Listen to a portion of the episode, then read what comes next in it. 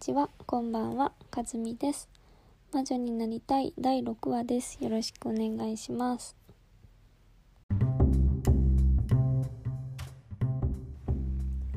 今日は、えー読書記録暇と退屈の倫理学、えーその2です。とその2というか、えっと全部読んじゃったので、えー完結編にしようかなと思ったんですけど一回こう下書きを書き始めてみるとあまりにも濃くなりすぎたのであと2回ぐらいに分けようと思います。えっと前回の読書記録では何章かに分けてお話をしていこうと思ってますって言ってたんですけど分けるっていうより一気に結論まで読まないと自分の感想が持てなさそうだったので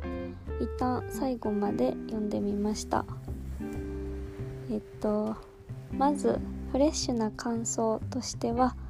いい意味でうんやられたなというか自分の中の考えの先手先手を読まれたようなこう思わずうなってしまうような読後感でした。えっとまずこの本の構成をまた言いますとえっと序章「はじめに」の後に第1章からは「暇と退屈の何々学」みたいな感じでこういろんな視点から暇と退屈についての考察が進められていてでそのそれぞれの章ごとにと結論までにたどり着くための考えがあってその一つ一つこう理解して次に進むみたいな感じでと第7章まであってで最後に結論があるっていう構成になっています。でそれぞれの章が340ページずつぐらいあって文体は割と読みやすいんですけどこう内容がかなりうーんその哲学とかその基本的な知識をかなり網羅的に抑えてるかつそのポイントをこうグッと押さえたような書き方がしてあるのかなっていう印象でこう内容はすごい多くというか読み応えがありました。でと実を言うと、うん、第4章か5章ぐらいでちょっと難しくて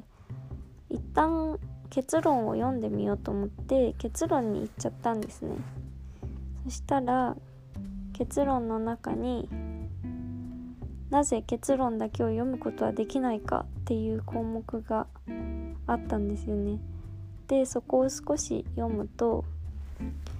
以下これまでに得られた成果をまとめ直し暇と退屈の倫理学が向かう2つの方向性を結論として提示する。ただしそれら2つの結論は本書を通読するという過程を経て初めて意味を持つ。っていう風に書かれていてすごいドキッとしました。えっとまあどの道もう一回途中その読み途中のところから読み直して結論にたどり着く予定はしてたのでなんかあそうきたかって思ったんですけどまあ私自身その結論がぼんやりとなんとなくこうわか見えてる方が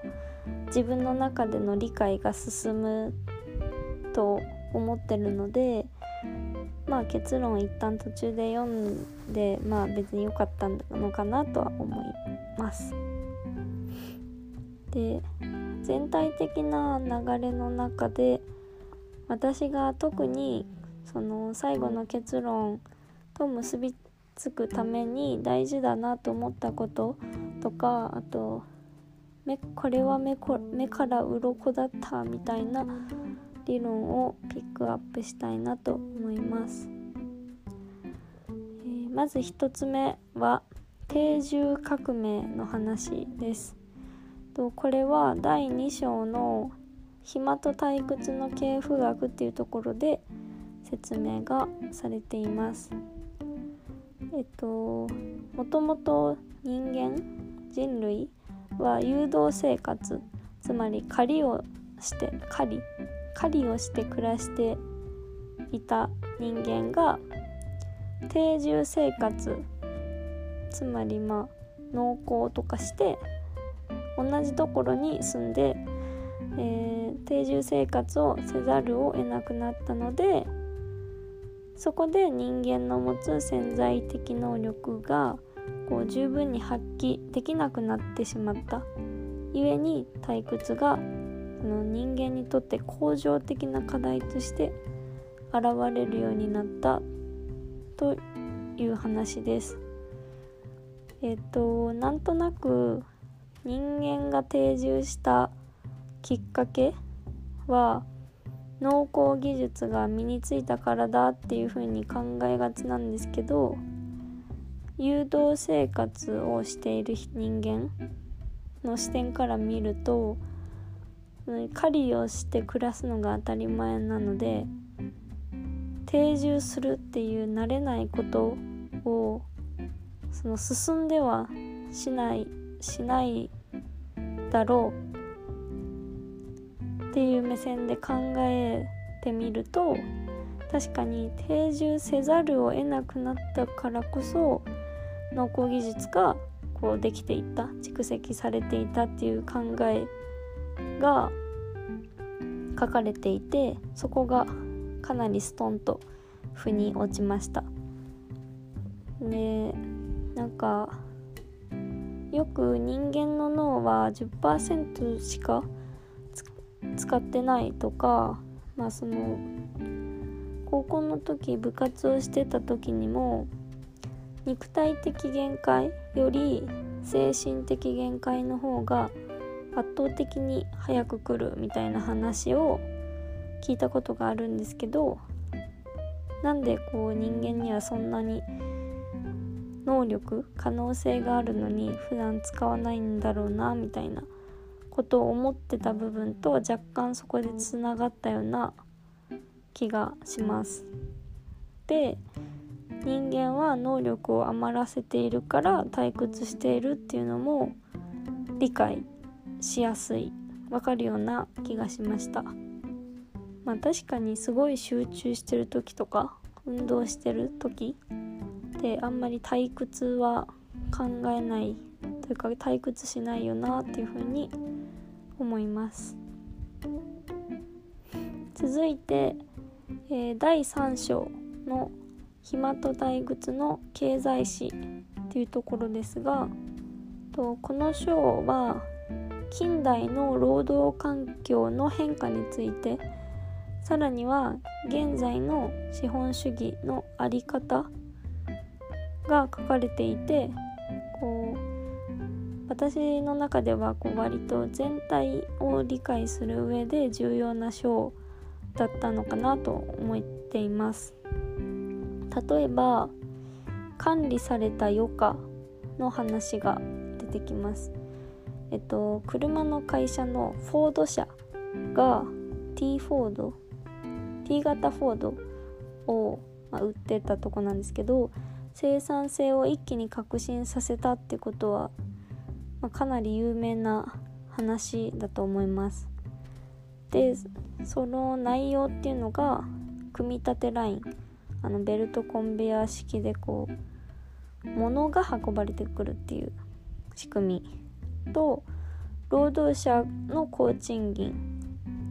をしたってことのそその2つの他に大きな変化改革として1日8時間労働制と余暇の承認をしたこととあります。でここで初めてこう、まあ、それまでもお金持ち貴族の人とかはそんなに労働をしなくても働かなくても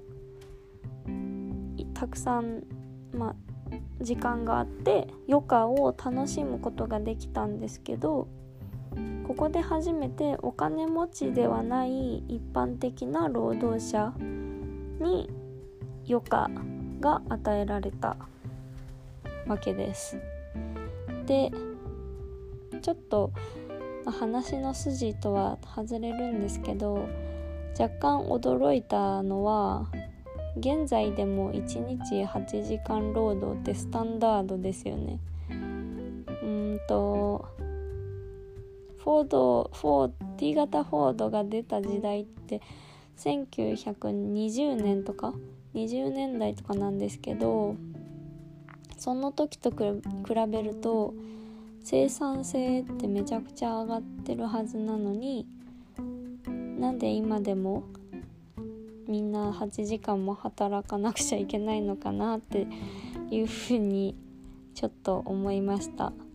まあこれは後で言うことにもつながるんですけど今の現代社会が消費性消費社会であるがゆえにこう生産性が上がっても働き続けないといけない仕組みができてしまってるんだよなっていう風なところを思いました。で話を戻しますとそのフォードフォード社がやったことっていうのは労働者の環境を守ったっていういうようにも見えるんですけど実は人間が最も効率よく長く働ける時間っていうのが8時間だからみたいなそういう感じで決まったらしいです。あとその時代禁酒法酒を禁じる法律があったらしいんですけどなんかそういうのもこう余暇が仕事に悪い影響を及ぼさないようにしないといけないっていう考えがそこで生まれたっていうかあったからだそうです。つまりこう管理された余暇が与えられたっていうことですね。うんなんか例えば明日もお仕事やし飲み過ぎんようにしようっていうのはある意味まあ世間体というか仕事の人間関係とかに暗に管理された余暇と言えるんじゃないかなと思います。それで、えーと、労働者に管理された余暇が与えられたっていうわけなんですけどそれまで余暇を楽しんで過ごしたことのない階級なのでどうやって過ごせばいいかわからない。そうして生まれたのが、えっと、レジャー産業です。したいことがわからない人に誰かが楽しんでるようなモデルを見せて人々のその欲望そのものを作り出すという構造です。で需要と供給の関係っていうのはあの需要があるから供給が生まれるっていうのが基本的な経済の概念なんですけど現代では現代の産業ではそれが通用しなくなっていてえっとそのこの本に挙げられている例がすごい分かりやすくて例えば携帯電話っていうのはあのまだ使える状態であっても新しい機種が出てきたら買う、まあ、何個かその2年とか3年とかまだ使えるけどもう古い機種になっちゃったから買うみたいな人って少なくないと思うんですけどそのモデルチェンジっていうのがこんな機能が欲しいっていう風な利用者の要求があるんじゃなくて生産者側がこんな機能がつきましたよ欲しいでしょうっていう風に消費を喚起喚起しているっていう構造になってます。っていう話がこう解説されていました。でこの話に続いて第4章では贅沢とは何かっていうのが論じられています。でそこでポイントかなと思ったのが消費と浪費の違いです。なんとなくこう浪費の方が無駄遣いをしてるみたいな悪いイメージがあったんですけどここで言われてるのがと浪費っていうのが必要を超えて物を受け受け取ること吸収すること。まあ確かにこれは贅沢だよねと。でも浪費っていうのは満足をもたらします。物を受け取る吸収するっていうことには限界があります。えっと浪費っていうのはあらゆる時代の貴族たちが行ってきてえっと例えば食べ物だったらお腹いっぱい食べてもいつか限界がきますよね。それがまあ浪費です。しかし近年になって人間が始めたのが消費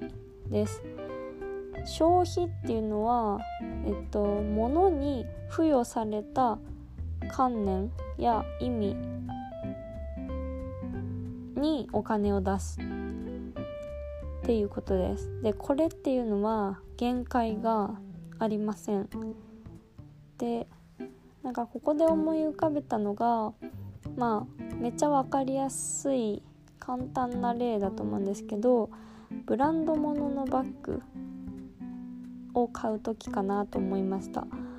あのびっくりするほど高いバッグって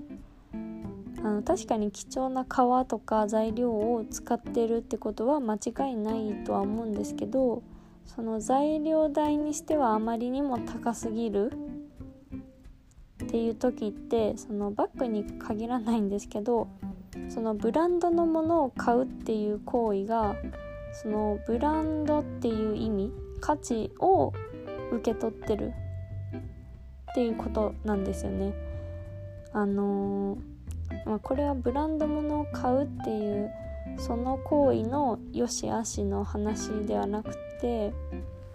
そういった産業の構造がその現在の、えー、経済にはあるよっていう話です。はいえっと結構バッと喋っちゃったんですけどなんとなくこれまでの話をまとめてみるとそもそも定住革命によって人間の潜在能力がほとんど発揮されていないよっていう前提があります。で最近になって金持ちではない労働階級に余暇が与えられたんですけどその使い方がわからないのでレジャー産業が現れましたで最近の、まあ、現在の産業の構造っていうのが浪費じゃなくて消費することが中心になっててその消費っていうのは限界がないですよっていうお話でした。まあこれどなんで暇と退屈の倫理学の結論につながるのかまだなかなか見えてこないと思うんですけどちょっとまだまだ長くなりそうなので一旦ここで終わりたいと思います。このあとその3ではえっ、ー、と第6章かな？5章か6章以降のお話で、と、マルティン・ハイデガーハイデガーの退屈論、えっと、形式上学の根本諸概念についてと、えー、ヤーコプ・フォン・ユクスキュルっていう人の環世界っていう概念についてでそして結論についての感想をお話ししたいなと思います。